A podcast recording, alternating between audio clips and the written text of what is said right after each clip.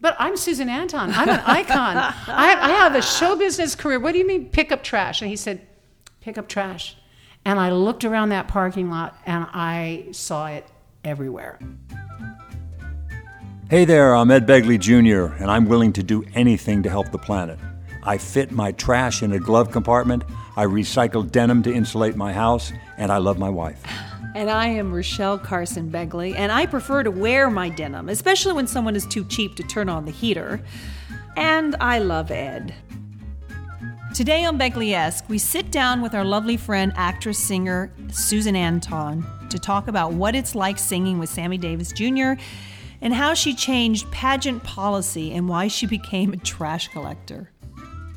Hi, everybody. Welcome back to Begley-esque. Thank you so much for joining us today. So, before we jump into a great conversation with our lovely guest, we wanted to share an update we got from our listener, Dave, who previously wrote us about his wind turbine. Oh my God, he wrote you. He didn't write me about the wind turbine. he wrote us both, actually, honey, because he wrote Hi, Ed and Rochelle. oh, so I there guess it is. He did. Okay. Hi, Ed and Rochelle. Finally got my 100 kilowatt wind turbine, uh, turbine up and running at our home in uh, Roatan, Honduras. Wow. And it is now Wow, self sufficient. His home is now self sufficient because really of that. cool. I'd also like to offer some show ideas to you. Joe Lamp, I'm sorry, Joe Lample is how it's pronounced and spelled, has a great podcast on organic gardening and natural methods of pest control, Oh. which are good for the planet. That would be really interesting. I bet you would love that. Yeah, Ed. we got to look into that. I know you reach out to listeners and what they can do in their everyday life to help. I would like to hear a whole show on the clever ways you can save, reuse, and repurpose stuff.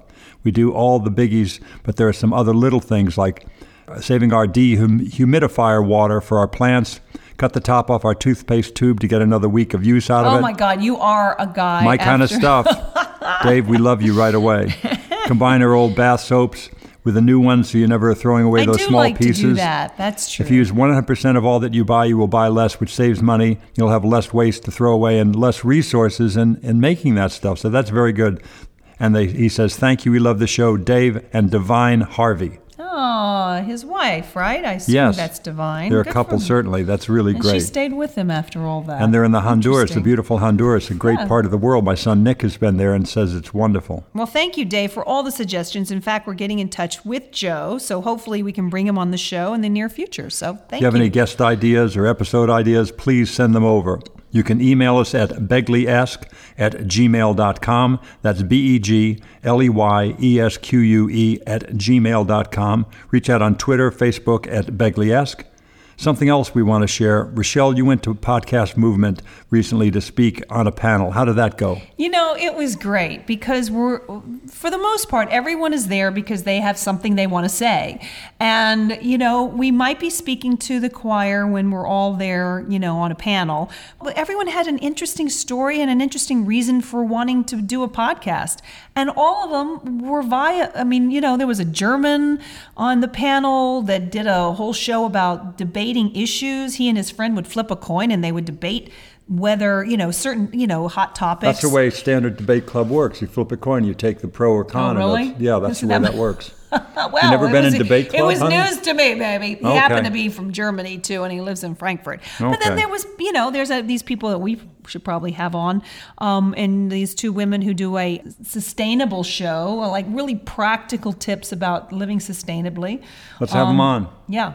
And they're in San Diego, and then you know there was me. Okay, and then there was a woman who who was um did uh, uh is a whole podcast for seniors about Medicare. I thought she was the most fascinating because it was That's really going to be in your future, honey. You're going to have to be dealing with Medicare soon because I don't think this is going to last with you and No, I. I don't no, think we got exactly. too many more years in us Okay, together. there you are. So it was fascinating from from that standpoint, and uh, you know, Cover your bases. yep, there you are. Today we're joined by one of our dearest friends, singer, actress, Broadway performer Susan Anton. Yay! Yay! The crowd goes wild. Hi, everybody. Yeah. You know as Jackie Quinn on Baywatch, Goldine, the track star from Golden Girl, What? Broadway Yes. musicals Yes, such of course. I know.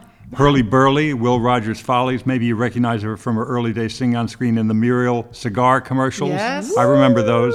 Nowadays, she's still showing, showing off those incredible vocals. We just saw her at the Catalina Bar and Grill for the We Spark thing. Yeah. Boy, was she oh, sensational. Thank Amazing. you. It was We're so happy night. that you're here. Thanks so much for coming to Thank join us. Susan. Well, I wanted to see the house, and I figured if this was the way I had to do it, then That's I would. right. You It's the know, only way you're Sing gonna to get you invited. just like You sing want to to your sing? supper like you did your to. Catalina. I've been watching you build it for years. and I thought, what is going on in there? What is Begley doing? What is Begley doing But they now? didn't mention the, the thing that we did together. I know. What Where was the Win name of- Dick? what was the name Win of it? Dixie. Win Dixie. Win Dixie. It was student film, uh, Right. college film. Based on the store chain, Winn-Dixie? No, but uh, Oh. very, Home very shopping. smart. It was it was very clever. Very. Uh, I think our business manager or somebody that we knew Right. in common represented the the parents of this talented young Yeah. filmmaker, and so uh, we were playing two vi- uh, like all about Eve women on the home shopping channel vying for the most success Yes. and then one of them sabotages the other with a, a face cream because at first it makes you look really young and so my character gets well if a little's good then a lot's going to be fantastic and my face peels and went all crazy and your character stepped into my position we've got to bring it back I think it was brilliant When did you do that? We, I don't know, man. Golly, I, I had short 10 hair, so that was at least 10 years. Yeah. But I still have it on my reel because it's so good. it's good it's funny Well, Yeah. you're always good. We love you and everything. you. I know. Are you still in you. Vegas? We still live in the, uh, Las Vegas. Jeff Love Lester, Vegas. my husband, who's sitting at the other end. Jeff We don't right give him here. a microphone because then you know then I'll Who get- knows what kind of beans he'll because it'll be spill? I'll up. get busted, you know. I understand. This way, I can make up things as I go along. Very dangerous having Rochelle here on mic. Very bad idea on my See? part. I know, because otherwise we might think that we're just utterly fascinating. I people. know. Yeah, I think I'm wonderful until she gets the started. The real, the real truth about him. So There you go. But yeah, we do. We live in Las Vegas. We built a film and television studio there, Big Picture Studios. And uh, yeah, we've been there over 20 years now, but we spend a great deal of time, obviously, in California still. Yeah. yeah. No. Okay. Where do you come from? What's your? I mean, I. She's I've in California, been, aren't you? I am. You're California. Central Valley? Well, uh, if you guys are traveling out to Palm Springs, you'll see a place called Yucaipa. Oh, Yucaipa, that's yeah, right. And then there's up above Yucaipa is Oak Glen. So before you were growing corn out in your garden, I grew up on an apple ranch. And so I rode my horse to a one-room schoolhouse. Um, No. Yep. Yep. There Wow. was there was on, I was in the uh, third grade. Myself and Mike McFarland. And I had such a crush on him. He had a lunch pail with a rocket ship on it. Well, he said, was the "Oh, only boy in he, town. well, he was he was it, and he still lives up there in Oh. Oak Glen. And um, I would ride my horse to school and uh, worked on the apple ranch, and so I'm just a I'm just a country girl. But okay, so you don't go from there to you know Broadway. So how did you like start singing and knowing that you wanted to do show business? well, you know, it was a dare from my high school boyfriend, who is a dear friend to this day. Might be uh, coming to, to Vitello's, as a matter of fact. Well, I hope so. Yeah, you know, so you guys can meet him. A tall, good-looking blonde guy. I, I seem to like them. My husband is the same. Yes, indeed. Um, we have a few blondes in the room. I know there's Sorry, a few Emma. blondes in this room. Even Yeah. the dog is blonde. um, but on a dare from my high school boyfriend, I entered a local beauty pageant because I was really shy. I'm 5'11", so I was tall. I was I was shy, and he thought that uh, it would be good for me to build some confidence. And so I said, okay, well I'm going to enter, enter, and you had to do a talent. And so I said, well I'm going to sing. And nobody knew that I sang, but I just had a feeling that I could. And well, I'm one of five kids. And so my mom and dad always worked. And so I was the oldest daughter. And so I was the babysitter. And so I, I tell the story like all good babysitters, I watched a lot of television. and I fell in love with those old movies with Doris Day and Frank Sinatra and Yeah. Gig Young and all the. Meet me in St. Louis and those kinds Oh, of. yes. Yeah, yeah, yeah. That was one of my favorites. I favorites. had Yeah. a feeling. Have yourself a merry little Christmas. Yeah. Oh. That was all, all of that stuff. You know, ding, ding, ding, when da, da, da, Oh, all great of that songs, Stuff. great songs, Susan. All of that stuff. So I fell in love with, uh, so I, won, I entered the pageant. I won. I won Miss Redlands, and then, I, I, unbeknownst to me, that was a preliminary to Miss California. And then I became Miss California, and then I went to the Miss America pageant, and I came in second runner up. I lost to the ballerina from Michigan. Second runner up. Yeah. That's, That's high pretty good for a whole country, for God's Yeah, sake. Not bad, but you know, I take credit for changing pageant policy because it was back in the day. I was 17 years old, so I was really. So we're talking about the 80s. Yeah, Yeah, yeah. Well, 70, yeah, early 80s. Yeah. And I was. Uh, they asked. It was back when Bert Parks still hosted the pageant. And any of your listeners may or may not remember who that was, but um, he was like part of the institution of They the Miss know, America believe pageant. me. Our, our listeners know who they Bert know. Park- Yes. Okay, Yes. good. they know Ed, they know Bert. Okay. That's there right. you go. Then they know okay. Bert. Yeah. and they would uh, get you down into the uh, top five. And so I got into the top five, and he would call over each top five contestant to ask the all important question to determine who the next Miss America should be, right? So I'm 17 years old. I don't know. And he calls me over, and Bert Park said, Miss California, when do you feel is the proper time to marry? I'm like, you know, I know I should have said, well, when we have world peace and I've gone Right. to college and everything else, and you know, and I couldn't help myself. I just said, when you're pregnant. Exactly. Wow. That's what I would have said. Perfect. Right? Yeah, it makes sense. And I walked back to my seat. I sat down. The audience was in laughter. Bert Parks is running back over to me like, "What did you say?" Because he was ready for me to give a long spiel. And the next day, TV Guide was like so supportive. Did Miss California's flip answer cost her the crown and blah blah blah, all of that. And so they changed pageant history and they stopped asking the questions because it Good. was so ridiculous. Or at Ridiculous. least Good they- for you. Yeah, so I take a lot of pride in that. Well, I got married when I was pregnant. Or no, I'd already had the kid. Yeah. Okay, there you go. Right. But you got We're married not somewhere along there. Yeah, Yeah, right? okay, So she that's how, anyway. one. That's how it started. Wow. Yeah, that is so- amazing. And then, so out of that, you moved to LA or did you move to Well, New not York? directly. Um, I, you know, like like all good show business stories, I decided at the end of being Miss California after a year that I, I wasn't going to go back and study to be a nursery school teacher, which Yeah. I thought I was going to do, and marry my high school sweetheart. I decided that I wanted pr- to uh, pursue show business, and I had no idea, no one in my background. You know, we're farmers Yeah. and people like that. We don't have any show business background. And so I, I went to Pasadena, where uh, everybody goes to start a career. and I, and I couldn't get a job doing anything because I didn't know you needed an agent. I didn't know you needed any of that. So uh, I would clean offices at night, and then I, I had a stint as a car hop, and eventually I had the presence of mind to call Eddie Foy Jr. the third. I Now, knew him well. Did you know Eddie? And he was casting director over at, at 20th Century at the He time. He sure was. Well, Eddie was one of my judges in the Miss uh, California pageant. So I called him up and I said, I want to get into this business. I don't know what to do. And he said, Come over to the office at 20th Century. And so he was kind of my mentor for a little while. And he introduced me to my musical director, Larry White, who I worked with forever and ever and ever. And just little by little by little, then, you know, someone would say, Well, you need to meet so and so, at Norman Brokaw over at the William Morris Agency. right. And then Norman Brokaw gave me and like, and then I the Bob Hope. I was over at NBC watching them tape one of his specials because a friend of mine did Robert Goulet's hair, you know, and so That's the way it works. your That's how friend? you make And- these and- contacts. Not Carrie White. no, no, no, But Carrie White was a good friend of my husband's. Maybe that's maybe it. that's how you know Maybe each that's other. it.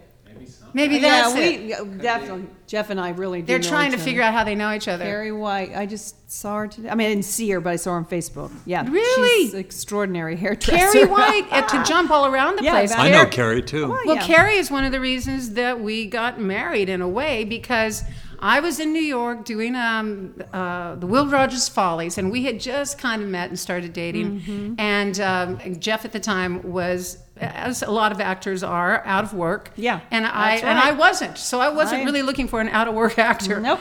And because I had been down that road, and uh, and and Carrie convinced Jeff to just max out his credit card, do whatever he had to do to get on the plane, and you go to New York and you be there for her opening night. Oh, and he did, and, that the re- is so and here we are, 25 years and later. that is so not even close to what Ed would have done. But that's sweet. Honey, I went to Baskin Robbins in Reseda when I heard you were there. I made the effort. I dogged him. I pursued him. But whatever. So Worked out okay, great for you, Can we just go it, back to? Will Rogers Follies because I have a Will Rogers Follies connection. You're like Z's favorite. You totally could have been in it. Well, Yeah. other than uh, singing and dancing, but other than that, um, no, I can sing and dance a little. Um, but I, well, I was close because I worked the concession. you did I set up the concession in that theater at the Palace Theater in for the Will Rogers Follies because I had had it with L.A. at Yeah. that point. It was '91 maybe or something. Yeah. I said, forget it. I'm going back to New York. That's where I started. And I was seeing a guy who was in Toronto, and he was a good friend of the Nederlanders. Uh-huh. Right. And I needed a job, and he said, and he made them hire me. I, you know, I waited tables for 100 years at that point, so it wasn't that far off. But Uh-huh. and I ended up getting all my friends jobs there, and they stayed there forever. And I used to go in, and I'm just, I'm, you can't see me pantomime opening Yeah. the door right now, but I used to go in and see. No, it was Marla Maple. Oh, I, I was before her. She begged to get that. She was after that thing. No, Ka- no. Okay, who? Katie. Uh, Katie. That's who it was. It She was- she it was originated original. it. It was and the then I came in for Katie Yeah. she went to do a film, and so I Right. came in for like Yeah. three months during the holidays. It was absolute perfection because New York at Christmas, as you know, Oh, best. Heaven. it's where you want to be. Yeah. And I was raised in my family, you know, Christmas was like the thing. Yeah. You know, so we were a big Christmas uh, family. So I flew mom and dad out, and because it was, you know, Hurly Burly, I couldn't fly them out to see hurly burly because I took my top off and I was on stage with my. I can't believe they made a titties. musical of that. A hurly burly? No. That was the first time I was on Broadway. So I flew them out to see Will Rogers. Hurly Burly Wait. was a play. Oh, David you're Ray- talking Yeah. about you did concessionette. I'm, No, no, I'm I j- did. No, okay, we're gonna. Wait, I know wait. you guys can't hear this. This but, is like this with her all the time. I never know what the hell she's talking What about. Burley, what Burley are we in? Wait. No, okay, Hurly Burly. I'm thinking of the David Rabe play, but no. Yeah, yeah, Oh, I did that. You did the David Rabe Yeah, play. yeah, Oh, yeah. fun. Yeah, for Okay. a year. And Kevin Spacey was everybody's understudy. I remember that. Uh, Kevin Spacey. oh, whatever. We aren't going there though. Um, Okay. No, I came. Uh, I opened the Palace Theater concession when that play opened with Will Rogers Follies. Follies, yeah. Follies. Yes, Yeah, that's what we're talking about. Uh, uh, that's, so we're talking okay, so Follies. so if you're confused out there, so was I. It's okay. Um, yeah, uh, Hurly Burly came first, and then Will Rogers Follies. So I couldn't fly mom and dad into Right. New York to see Hurly Burly because that was an X-rated play. Right, yes, but very much when I finally appeared in the Will Rogers Follies, which celebrated one of our great Americans, Will Rogers. Hey, let's Yeah. name The the folks from him. Yeah, yeah, yeah. Hesperia can come. yeah. Not Hesperia, uh, Yucaipa. Yucaipa. It's terrible. Never confuse those two. Hesperia is totally different from Yucaipa. Right. Right. Yeah, yeah, never ever again, Ed. Never. Or you- I'm or so you- sorry. you- or you'll start fighting with this blonde. Yeah. I don't want it. No. but no, that was uh, so. Mom and Dad came out to see the show, and then what was really fun uh, was we were invited to go to Washington to do the Kennedy Center honors because Wow. they were paying tribute to Adolph Green and Betty Comden uh, for all their great work over Great the years. work. Wow, what I used to see him in the lobby. Right? Oh yeah, he, all one the of them was one of them. I think Adolph was in a wheelchair at that point. He probably, yeah, Yeah. he was struggling a little bit Yeah. at that. But Keith Carradine was yes, good friend of ours. Yeah, He- oh, Yeah, yeah. he was married to Sandra guy. at the time. That's right. Sandra Carradine at the time, yeah. And so, and he never missed, and he never missed a performance until one day after he'd been doing the show for like I don't know, a year and a half, two years. You know, Tony Award winner, all of that. And I was, I was in the production at the time, and it was like fire fled through the the theater. Like he's not going to be here. He's not going to be here. And the understudy was finally going on. And he had been in the wings for at least a year and a half, two years, and he finally went on, and he was so fantastic. I was an understudy. I know how that feels. Right? Yeah, it's horrifying, terrifying, and exhilarating. It was amazing. Yeah. You know, to be like the star of the entire big show and and he and, and it was what was so great about theater audiences too is that sure they wanted to see Keith, but at the same time they knew that they were watching an incredible moment where this Right. actor was getting a moment. I know. You know, that he'd been sitting in the wings forever. right. You know, the people so- that did not yeah. leave had a great show. they, you know, you're right. And they did. They gave him a standing ovation. oh, that's Oh, lovely. it was great. it was pretty fabulous. So, so then you you did that, but okay, then you came back to L.A. after that. I did. I came back to you LA. met this well, guy you know over that the well the route, you know, so it was Miss California, Right, Miss. America, You missed a and, few things. and then I started doing a lot of commercials, and then and then I had television shows. I did variety shows, and Merv. Great Griff- shows. Thank you, thank you. And then you know Merv Griffin was just such a, a great supporter. He had He me on his you. show all the time. All the All time. the time. You were so All great time. on Merv. Always on Merv, and and so the whole talk show world, and Mm-hmm. I never had those big hit TV shows like you. Mr. Begley Jr.? Well, I ran six years, but it wasn't a hit. Hotel would clean our clock every week. We were always second to Hotel, but they kept us on because they liked the show. Yeah. It's a different world. Brandon Tartikoff would like the show. He'd yeah. keep it around. God bless Brandon. Yeah. Yeah. yeah, I remember. Have you? You guys have got to read. You know, and all your re, uh, listeners out there would enjoy too. My husband just got this book for uh, Brian Grazer. Maybe you've read it called Curiosity. No. I've got to get it. Brian's a gotta friend get of it. mine for years. I've got to read it. What's the premise? You will. His well, you- curiosity. He would go Yeah. call up Jonas Salk, say, "I want to have Yeah. lunch with you." What? Curiosity Who are you again? I'm a producer. Check out. I've done this with Ron Howard and blah blah blah. But mm-hmm. I really need. Some of them would know him. Some of them would not. They would agree to have lunch. He'd just call again if they would say no, or maybe he'd keep calling and would have lunch with incredible people. Incredible. Not necessarily. I mean, in the beginning from show business, but Yeah. then now, like you said, you know, Jonas Salk or F. Lee Bailey, or Right. You know, because he he's just so curious because he realized at a young age that he wanted to know how, why, and what things you know did, and that was his ticket. But you have to, you will read this book, and you will, since you know him, you will really uh, enjoy it because he his whole he was going to be a lawyer. He was going, I guess, USC, UCLA to um, to you know go get his degree and all of that. And he was off for the summer, and he had his little apartment in Santa Monica, and the window was open, and he happened to hear these two guys talking about this great job that they had that he just left, but you know, but the money was good, but I didn't have to do anything, and he was like a legal assistant over at Warner Brothers, and mm. so Brian calls up Warner Brothers out of the blue, according to the book, because he got the name of the guy who whose assistant had left. I want to interview for the, the position, and they said, "Well, when can you come in?" He said, "Well, Monday." So he shows up, he gets the job. Next thing you know, he's over at Warner Brothers for a whole year, and they he has all these legal documents, and he said. In the book, he said he realized that he didn't want to just courier the things over. That he mm-hmm. came up with the idea that if Warren Beatty needs these papers, then I have to deliver them to him personally.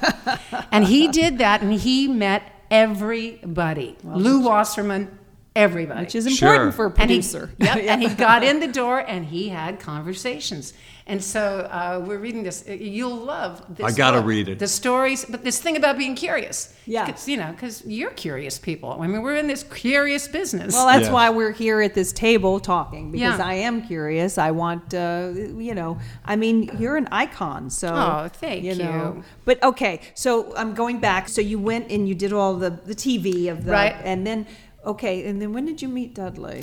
ah, Dudley. Well, you know, that's when I, I, that's when I really zoned in on you. well, we were an odd pair. because I'm five nine, Yeah. so I identified because Yeah. every boyfriend I ever had was a lot shorter than A me. lot shorter, But yeah. not quite that short. no, no, Dudley, God bless him, was five two and Five two. five two and a half. This, you know, let- but um, I was singing at an award show. Uh, Dick Clark had a the American Movie Awards. Oh, yes. And it didn't last long, but uh, Dudley had just um, done ten and was a Right. huge success. Huge. huge, you know, and I had just gone through a really difficult breakup.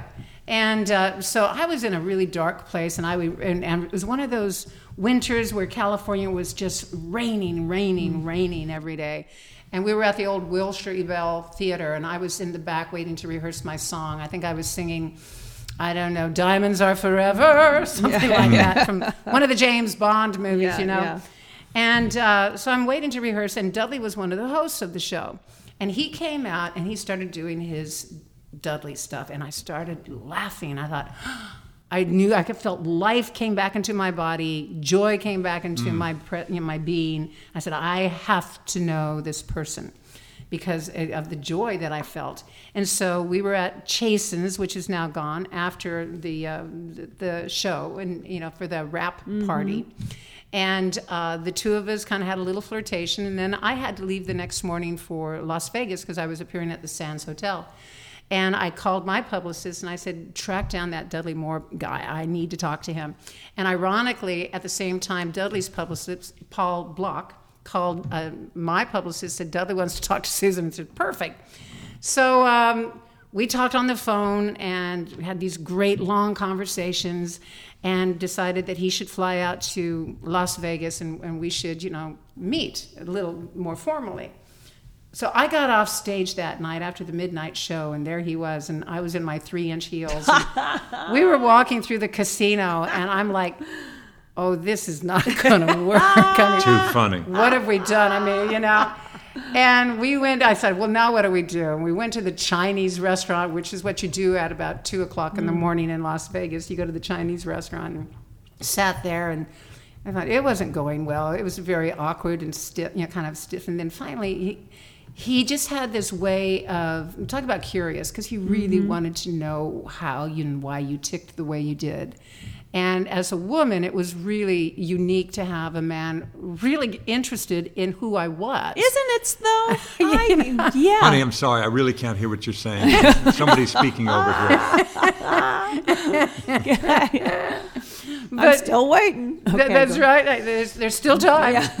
um, so it was captivating, you know, and I just found myself talking about all kinds of things. And we sat there and had a bottle of wine, and, and you know, he ended up staying a couple days, and that was it. We were just then hooked up for you know, about eight years. Eight Yeah, eight years. years. Yeah. Those are dog years in Hollywood. Yeah. But you've been married to Jeff for 25. 25. And Jeff is six four. Just Yeah. for all of you listening out there. I, but Dudley was he, Dudley was one of the uh, true um, gifts of my life. You know, because he was such a, a, a smart man, and uh, he'd gone through a lot of his own personal pain as a little boy. He had a club foot, and you know, so Yes. he, he suffered through that, and it was very painful for him. And it's part of what birthed his amazing wit Right. and his brilliant musicality. And so, you know, he wanted me to also understand that I had great value as a person. You know, so he was just a real gift in my life. And You I- were too young to have seen this, but I saw Beyond the Fringe. Oh my God, did you on really? Broadway? Oh my God. so great. Him and Peter, Peter Cook, who I knew a little bit too. Boy, Yeah. the two of them together. What year was that? yeah. This was in the '60s. So you honey. saw Yeah. with your dad or yeah, I something? saw with my dad. He took me to see Beyond the Fringe. What, I- what a I play! It was heard the like record. before Monty Python. Yeah. Yeah. These these guys That's were true. the front Pete runners. and Dud. Yeah, Pete and Dud. Boy, were they great. They were great, and they were they they could get really off color. The frog a la pêche, pêche a- Pêche à pêche la à la frog. oh, Derek and Clive. Derek and Clive getting the lobsters. I won't say what anymore about the lobsters. Raquel Welch. Yes. Yes. Yeah. So you have to, you listeners, you must go and find them on the, the black market. But it's. I quite- guess they would be on. They had uh, CDs or something. I mean, they were records at that point, right? I They, mean, These are I- but they, bootleg but they were things. bl- they were These black were bootleg, market. black They- market oh, yeah. bootleg. This was never pressed as a CD or anything. Uh-uh. why it was too off color? Beyond Oh, the Fringe was was, just- Be- Beyond the Fringe and all that, but not Derek Then Clive. beyond the Oh, oh, behind oh. the fridge, they Right, did one right, after that called right. Behind the Fridge, and those shows are all available. Bedazzled, the movie Bedazzled. Bedazzled, that's right, It's a wonderful film that's available. Right, yeah, yeah, right, yeah. The original, which is a brilliant concept to this day about, Isn't you know, it? Yeah, the devil and you know somebody asking for, I just want to, you know, I just want to be happy or whatever, or I just, you know, and then e- each time he got his wish fulfilled, But then not there, the way you'd yeah, there'd be something wrong with it. And Yes. Said, well, you had to be clear. You didn't, you didn't ask for just any woman, Yeah. you know, or whatever it is. It's, Right. it's brilliant, and they tried to do a remake. Oh my God! Well, you were so lucky to have had. I mean, beside the fact that you have your own talent, that just sort of it set your. Well- I mean, I always had the visual in my mind for the rest of my life. Well, you know, I you and Dudley. I mean, It was, you know, because the and we got so many amazing um, letters from people because we didn't have you know Facebook and all Yeah. that stuff now.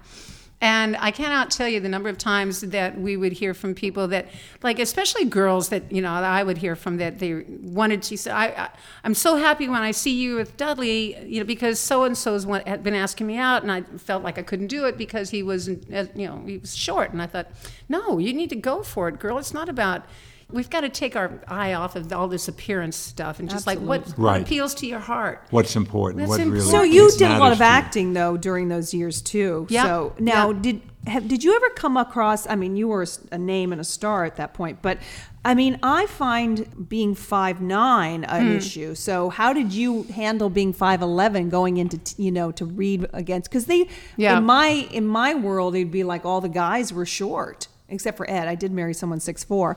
But Ed, you were you are, um, and Jeff, of course, was tall too, and Jeff Goldblum. Right. But other than that, most people are short. There, there's, yeah, no, it, it was surprising. There were times that I, I, I know specifically because my agents would tell me that Right. it didn't, I didn't get the job because you know the actor might have had an insecurity with my height or, or the director, you know. But I'll tell you, like Mike Nichols, God bless him.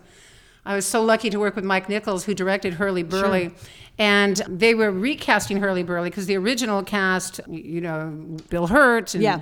and Christopher Walken and, and Sigourney Weaver and all of them, all tall people, Yeah, by yeah, the way. that's true. Um, but anyway, they were leaving, and John Rubinstein hadn't been cast yet to play Eddie, the lead. So I was meeting for Darlene, who had been played by Candice Bergen, and Mike Nichols decided to give me the part. I didn't know what I was doing. I auditioned for him at the Barrymore Theater, and he was just so delicious. I had no idea what that play was about. Hmm. Forget about it. David Well, Rabe I- doesn't use punctuation. No. There's not a period or a comma anywhere, and it's just rap-a-da-da, rap-a-da-da, and I go, I don't know. And I just sat frozen in that chair, and Mike Nichols laughed, and he said, I don't care what happens, I'm hiring you. And the agents and the producers and everybody were like, but we don't know who Eddie is. And what, and Eddie, what if he... might be Might be than- short. And Mike was like, I don't care. Good for I him. said, "Yay, Mike!" Yeah. So you know, every now and then they would, you know, people would go to bat for you. But I love that you went through the casino with Dudley in heels. I love that. Yeah. You know, you. I'm to, I'm too tall now. I'm going to wear heels like That's Geena it. Davis. Remember that those Oh, years she'd go to the Oscars. I'm Yeah. too tall already. I'm putting heels Putting on. them on, baby. I love it. Get well, those I long legs her working. about Yep. it one time Yeah. because it was always a big problem for me. I always wear the ballet flats and slouch, and you know had bad posture because Yeah. of it. And I said, "How did you deal with it?" And she goes, "I would. I'm six feet." When she was modeling, she was too tall to model, so she said if I put on heels, they would just assume it was the heels. They wouldn't. Oh, funny. pinpoint. I never thought about that. And I thought it was different, how- kind of hang and my a lantern daughter on wears it. five inch heels, and Does she's she? five nine, And she's tall, But I yeah. hope that it it's such a sexist view of things. So Yeah. I'm, I, you know, why does a woman have to be shorter than a man? Was it just total power? You don't. Thing? There's- that's well, something I in know, people's but heads. it's an image. It's it, you know, so. I love that women are, you know, well, taller women are working, and you. it's, it's been hard for me. Oh, Michelle, but that's that's why there's radio. Yeah, thank That's right. you have a face made for radio, honey. And and better yet, podcasts where And- you can do it on your dining room table. You know, which is really fantastic. But may I say to all your listeners that you do look. Gotta have I have three or four. I know. Yeah, There but you look, you look gorgeous, girl. Oh. Don't No, tell honey. her that. If she Yeah. feels good about one. herself, she'll leave me in a shot. You know it. Baby. Well, you know, you, and the, you so- and the corn patch out there. I was going to ask That's you right. what painting you have in a closet, mind you. well, thank you. You know, uh, this October I'll be 67. Yeah, 67. God, I have to stop because I usually start. great. Thank you. Amazing. I usually start adding the year uh, in advance, so I have to catch myself because I start saying I'm a year older just to get used to it. But it, I think we're living in an amazing time because uh, women are more uh, vibrant than ever. I feel that you know that it's our time more than it's ever been on every plane. You know, and you can see. Um, you look at when we started, and I started Mm-hmm. earlier than you, and you see, you know, whether it's the female executives, women directors, and and producers and writers, and yes, we have a long way A to long- go in that world. Yeah. A long way to go, and the pay rate, and all of that stuff.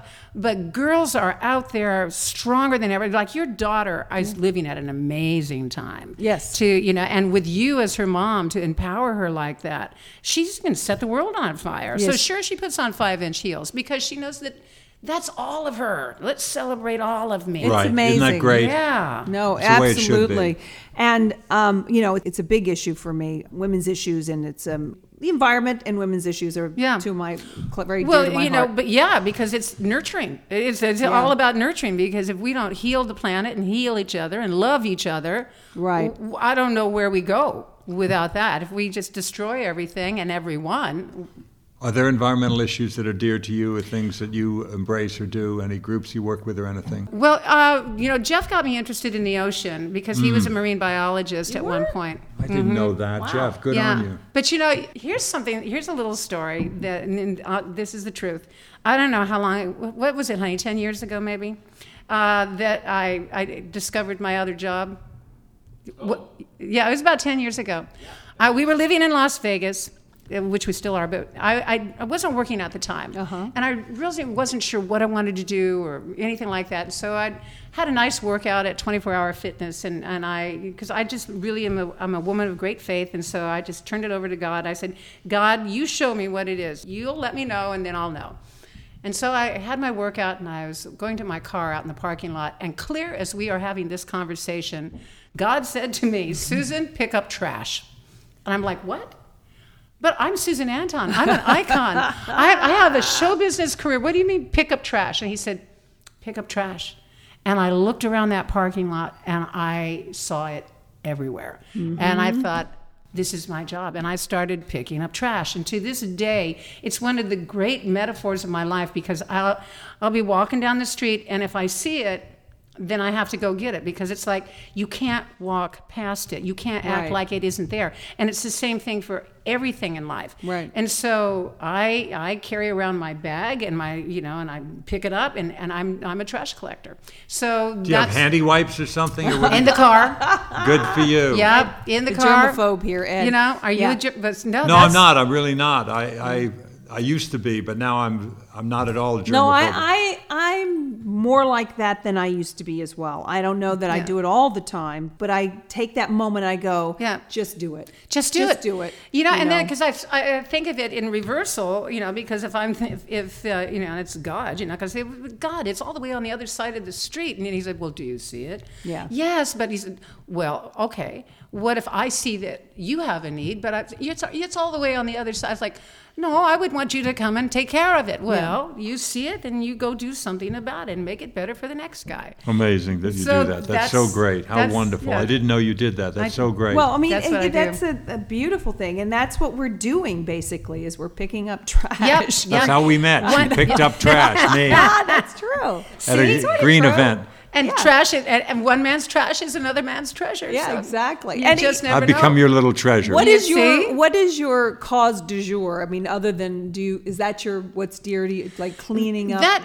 the planet. ironically that Yeah. that is very very dear to me um, it- and it came to me i didn't really necessarily seek it out but that and anything to do with animal cruelty you know being an animal lover and, and being a mother of a, of a little dog I mean, Beautiful dog. We love your thank dog. Thank you joe Yeah. he's a wheaton terrier we've had him for 10 years and and being you know actually having a dog you know because we don't have children and when you have that little spirit and you really do experience the cliche unconditional love but Right. it is Mm-hmm. Absolutely. and I'm a firm believer, uh, whether it's DOG or GOD, the difference is Mm-hmm. the same. It, it, that is the closest you get to getting why we're here. Is the way that dog greets you when you come home and loves you and counts on you. All they want to do is love you. Right. That is all they want to do. So uh, I, I, I care deeply about that and do do what we can there. We I, do too. I know Yeah. that you give back enormously. I mean, that's where we we connected with yeah, you the recently. We Spark, which was fabulous. was my friend's. Uh, How did you get involved with that? Well, my friend Nancy Allen Yeah. is a, one of my best friends, Ah. and so Nancy and then Wendy Jo, I Well, did meet Wendy Jo Sperber, uh, the actress who started this cancer support center here in Yeah. you know the San Fernando Valley, Great which is amazing. Yeah. and that goes back to everyone in my family had cancer. Really? You know, my yes, I'm the only one today, but a lot of my friends do, and I we can't Mm-hmm. uh, ignore the fact that it probably um, well we're living longer, but but also I believe the toxic overload that we are Yeah. you know experiencing is contributing to more and more cancers, and so. It's a very important cause, and so you Yeah. were- she, uh, Susan did an amazing uh, performance the other night. So great. It You're It was so wonderful. well. It was great. It was really great fun. To uh, it was a good idea. You know, cinema and jazz in the cinema. Yeah. Right. Uh, at the Catalina Jazz Club, and, and Jeff. I had no idea that Jeff Goldblum played the piano like that. Oh yeah, Yeah, he's I very no good, idea. isn't he? He's very good, and he's so darn funny. Isn't He's he funny? hysterical. He's Yeah. just And all those little word games and things that he did with people. It he, was he started on Broadway. Uh, was it a musical though? Wasn't it uh, Oh, my, I wouldn't be Coca Cola? He did Oh Granted to Coca Cola. There was some music in that. Yeah. Right. Right, yeah, I don't know that it's a musical, Well, but it was a sketch kind ago, of a show. Um, Ed and I and I, I got myself apart because I, I asked for it. Um, That's the way you do it. yeah, and Ed was. They were not offering, mind you. Um, they went to Pittsburgh to do The Music Man. oh. And uh, At the Benedum Center. And we they did a movie about it. It was quite funny called Pittsburgh. So, uh, and, the, and the director said to Jeff at the time, it was one of the funniest things in the whole movie. You weren't my first choice. And Jeff was like, "Well, you weren't my first choice either." No, he said know? you weren't my fifth choice. Yeah, he said fifth choice. That's what he says. Yeah, Jeff It was very funny. Anyway, see the movie; it's very funny. Now, so you're in Vegas. You're going to come back into LA more. You're going to do, do Yeah. more acting. Is that what you're Well, wanting? to- ideally, I'd like to. I'd, I'd like to see what's out there for me at this you know stage of it all because you know, when you're young and you're coming up, and and and I don't want to make it a girl conversation, but Yeah. you know, No, do please. yeah. but you know, you, you get put into these categories, and if you're the pretty girl, and if you're the this girl or you're the that girl. And it took me a while to finally inhabit myself and discover, like, no, how I really feel, who I, mm-hmm. how I really walk. How I really talk, and what I, you know, those those things that Right. integrate you into your yourself, so that when you do have an opportunity to sing a song or inhabit a character, that you really have yourself to bring to it, and not mm-hmm. some, you know, idea of yourself. Right. So it, it's taken me you know, almost 67 years to go like, oh, that's who you are. So now when I look in the mirror, I know who I am. Hmm. But for the longest time, I was like either the latest idea that somebody needed me to be. Oh, well, they need that now, so I'll be that. Right. Or now they're into that, so, well, I'll be that. Or, well, they want you to wear pants, I'll wear pants. Well, now they're into peasant dresses. Okay, peasant, here I come. oh, country music. Okay, country music. Yeah. And so I look forward to having the opportunity to maybe find some things that would be a good fit now. Um, but ironically, uh, what's starting to show up for me are speaking opportunities, Awesome. which is really fun because uh, I, I did something for my dear friend Catherine Curry Williams at her Women with a Purpose conference, and I thought, I'm not a speaker. And I got up there, and 45 minutes later, I was like, God, that was fun. And people were like, that was fantastic. And you just share what you've learned. I think, well, that's what Right. your life is about. Yeah. You mm-hmm. know, to, to really be able to say, well, this is what I've learned along the way. And if that helps you in any way, then here, here you Well, go. we, we we need role models. We definitely do. We don't have women. I don't know of women, you know, who are as beautiful as you, still in the game, reinventing yourself. Um, because what happens in in Hollywood is my experience is that once you pass 40, 45, Mm-hmm. if you're not a character actress, you're not working. Right. And that is the thing that's changing. And I pray that it changes for my daughter's. Well, no, she's not even going to be an actress. Well, who knows what she says? You know. Anyway, it's a different story. But but if we don't have those women in these in movies and TV, what are our kids going to Right. the role models? So Yeah, well, you know, and, and because it, it isn't any different than when we think now about uh, the cultural diversity that we finally have in our- in the arts, you know, or uh, whatever, whoever you love and however you choose to love, that we have, so that everybody out there watching this big body of work that we call entertainment has an opportunity to identify and go, well, wait a minute, that person feels like I feel, and that person looks like I look, and that person, you know, has the skin color there or is that age. I mean, we need the representation of all of humanity because that's what makes art Right. so fantastic and why we love being in it and why we go and watch it and you know partake in it and we wait for the next great screenplay or movie so that we can sit in those venues and go ah, there i am i'm Right. not alone in the world Right. you know or when you hear a song you go right so when john lennon writes imagine everybody goes yeah imagine what that would be like Right. you know and the whole world celebrates because he was able to you know speak to the soul of all mankind And the Now, soul w- is only bigger now that you've gotten all this years and wisdom. I mean, it's just, but it's ironic. It's the time that we are sort of put, pushed right? aside. Our voices right. It's like are dull. it's like a great bottle of wine. It's like Yeah. wait a minute, because if you don't Yeah. open it now, it'll turn. Right. and you don't want this to turn. And you worked on stage with incredible talent like Sammy Davis, like Frank. Sinatra, Kenny Rogers. What was that like? Magical, you know, such a great, great learning experience. Um, I, I have to tell this story about Sammy that my husband has heard a million times, but it's one of the great stories of all time. Uh, I was just coming up in the industry and starting to get a, a few nice gigs here and there. And my agent called to let me know that I had been asked to be Sammy Davis Jr.'s opening act at Harrah's in Tahoe. And I was such a huge fan because I had read Yes, I Can. Right, great and book. I thought this this man's amazing. And when I was 16 years old, my high school boyfriend, because I said I have to see Sammy Davis Jr. So we went to Las Vegas and we got in because we looked like we were older to the midnight show of uh, Sammy Davis Jr. and Mel Torme, and I got to see Sammy at the Sands Hotel up there on the stage. And he was mesmerizing. He was everything that you would have imagined. There's never been anybody like him that can do what he, he did. And he did impressions and he played the drums and he sang his, his tiny little ass off. And because he was he was Very small, He like- was small. like I had Prince to, or I had to remind myself that I shouldn't pick him up. Yeah. He's, a, he's a grown man. Don't pick him up. Um, you know, but I, I was just such a fan. And so when I got the call that I'd been asked to be his opening act, of course I was. The first thing I said was, "How how big is the orchestra?" Uh-huh. I said 42 pieces. I'd never played with 42 pieces Oh, my in my life, strings and everything. I had to augment all my charts. I said, "Okay, fantastic." So I get to rehearsal up at Harrah's in Tahoe, and and Sammy came to my rehearsal, and he was oh. so gracious, and we sat in one of those you know those velvet booths mm-hmm. that they mm-hmm. had in the, in the showroom. And I and I said, Mr. Davis, and he said, call me Sammy. I said, okay. Um, you know, I'm really nervous. This is a big deal. You know, I'm just starting out, and can you give me any advice? He said, absolutely, kid. There's only three things that you need to remember tonight. The first thing is you go out there and just be sure to give them everything you got. Okay. Second, do the best you can. And then here's the third piece of advice that is really important for you to remember. They didn't come to see you anyway. That's great. And it was. It was like, that's right. You know, I've got can a relax. free. I've got a free ride here. But it was so funny because obviously we've been talking about height, and so I, I'm five eleven, and I had on my high heels, and my last song of my set was something where I left the mic on the stand. You know, so.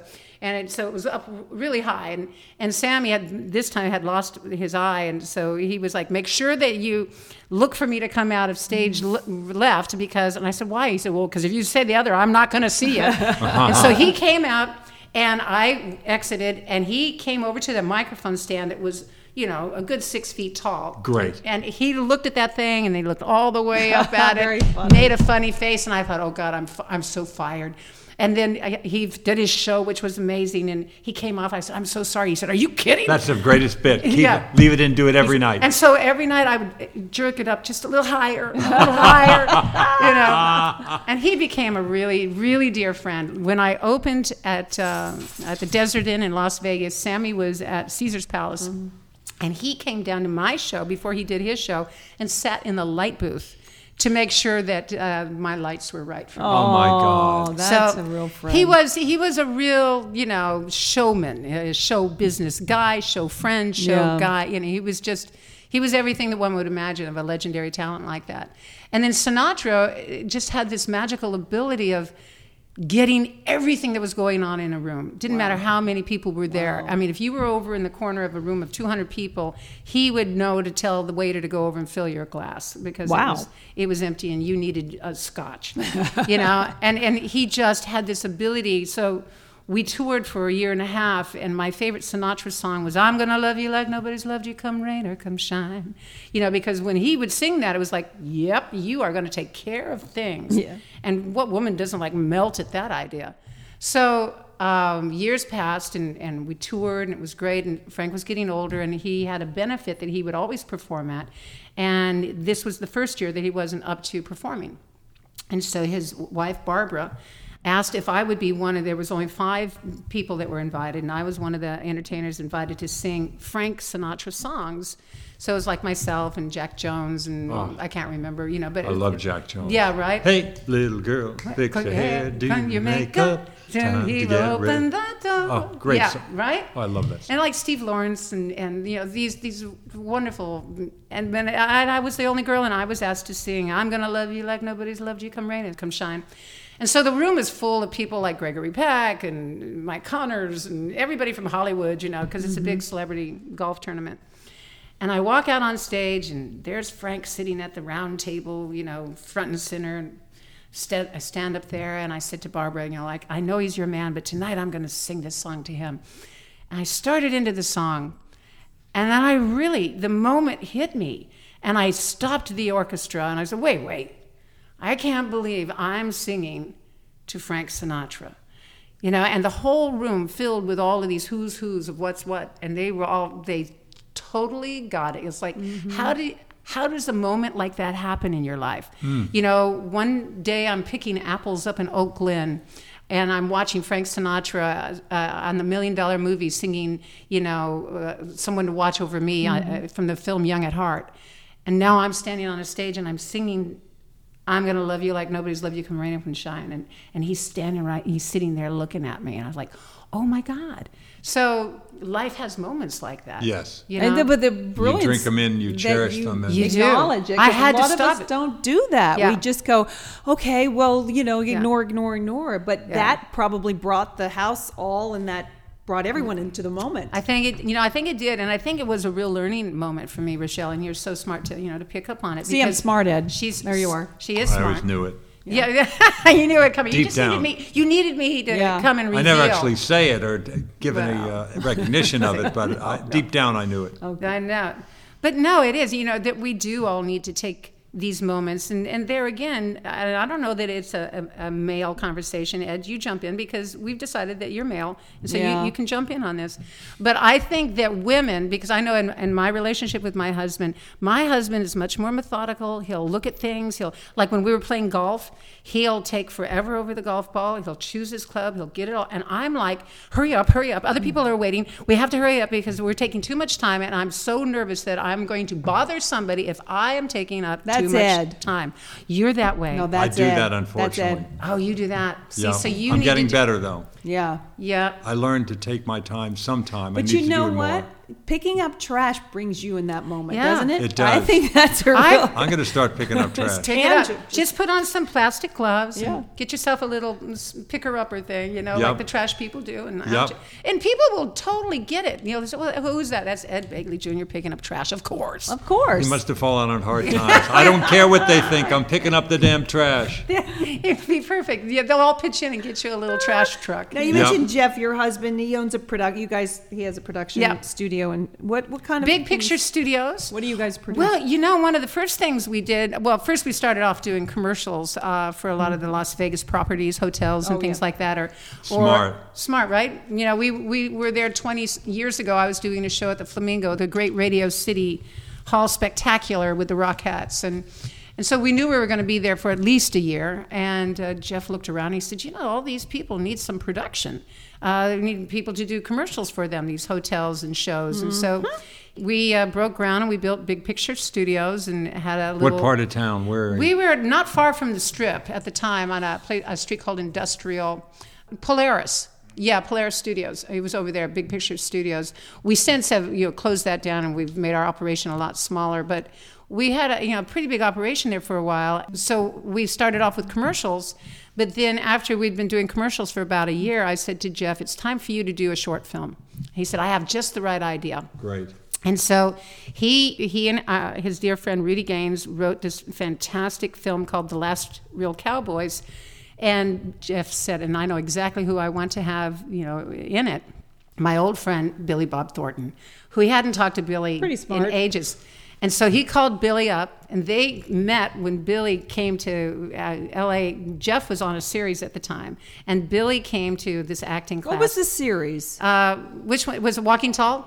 Walking, Tall. I remember Oh, that yeah, yeah. Jeff was Brody Grady Spooner, the the, the deputy sheriff. And Maybe who is Buford right. Pusser? That Thought was uh. Bo Svenson. Bo Svenson, Yeah. I think. Bo Very Svenson. good. Wow, I He knew used Bo. to be in class with me, Bo Wow. Svenson. Yep, yep. Yep, yep. So uh, Billy came out from Arkansas and went to that. You know, had a letter of introduction. You know, Billy's somebody from Billy's life asked if Jeff would you maybe introduce Billy around, and Jeff okay. And so he and Billy became great friends. And then, as as circumstances have, you know, you kind of lose touch, and life goes on. And then we're watching the Oscars, and Jeff said, "That's my friend Billy Bob Thornton up there with his sling blade, you know, and winning the Oscar." And, and so, as fate would have it, Jeff Goldblum comes into my life because I'm working out at the lot at Paramount Studios, and he was dating Laura Dern at the mm-hmm. time. Yes. And Laura was looking for a house to rent, and I was getting ready to go on the road with Radio City Music Hall and needed somebody to rent my house. And so Jeff and Laura came over to the house. Laura rented my house for five years, and in the interim, started dating Billy. So when Jeff now says, I want Billy in my movie, we called Laura. She said, Yep.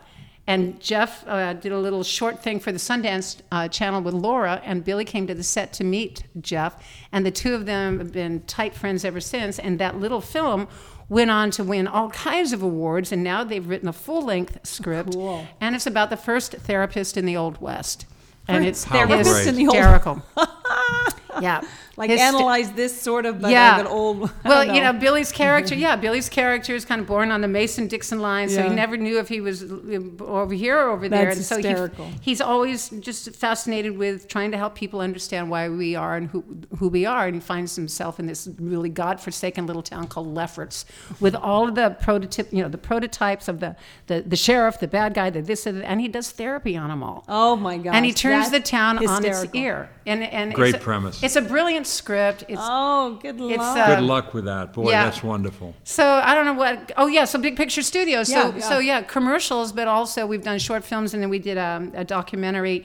Amy Purdy, who is a, a snowboard Paralympic gal Mm-hmm. who won bronze, I think, at Sochi. And she, uh, we did a, a, a short a, a documentary on her called, S- what is it?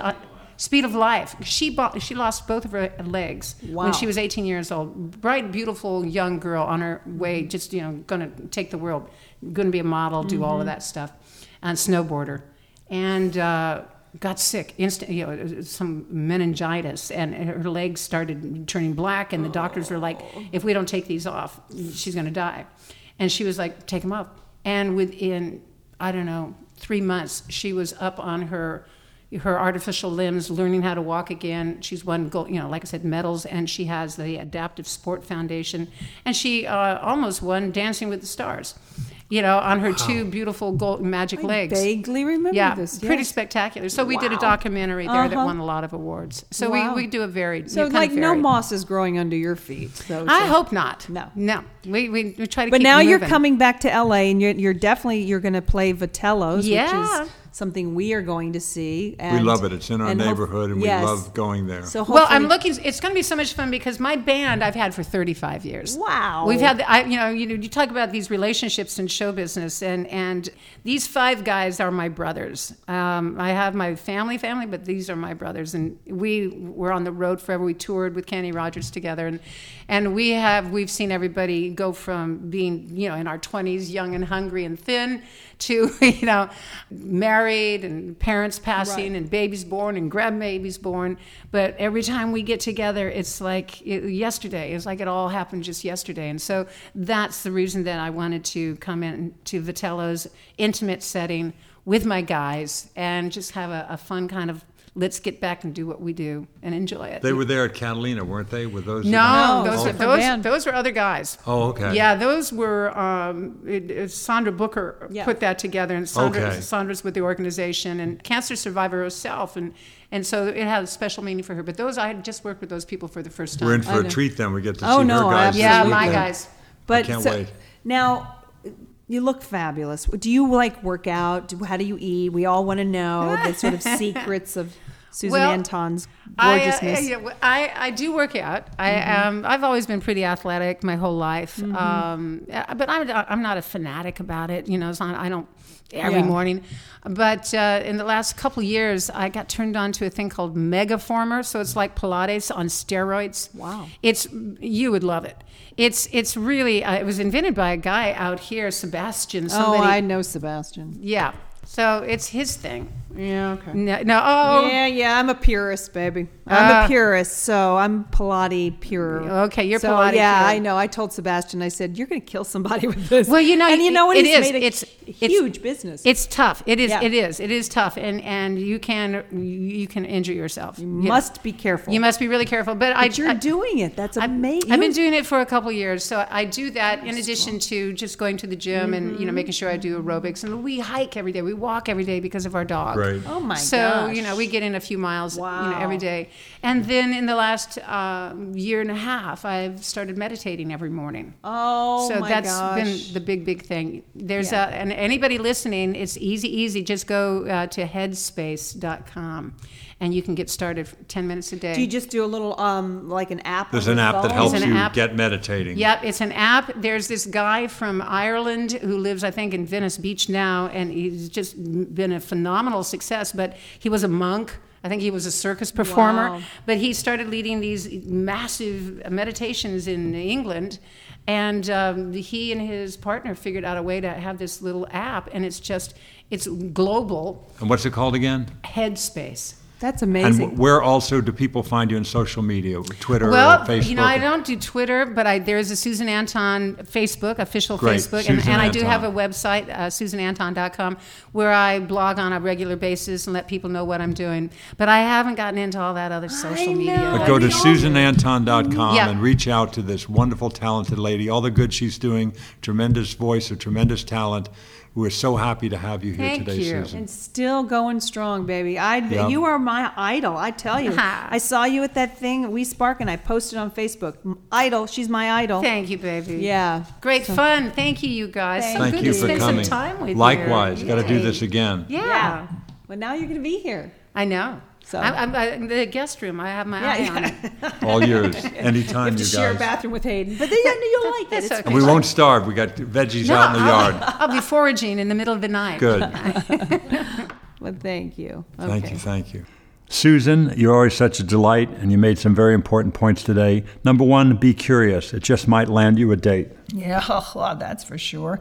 Uh, we should all get over appearances. It doesn't matter how tall you are, how tall your date is, what you look like, what they look like, etc. See, hear that, everyone out there? Gosh, I'm so tired of being tall. How tall are you? Oh, they're too short for you. I, man, I've, if I've heard that once, I've heard it a hundred times. So she blew that out of the water. That was the first time I really, you know, took note of Susan Anton. I was like, wow, she's beautiful and she's, and you know, she's, you know, talented and she's dating Dudley Moore. Look at that. We also need to recognize that the trash is around us everywhere. Pick it up. Let's make it a better world for the next person that's coming along. And cherish the incredible moments in life.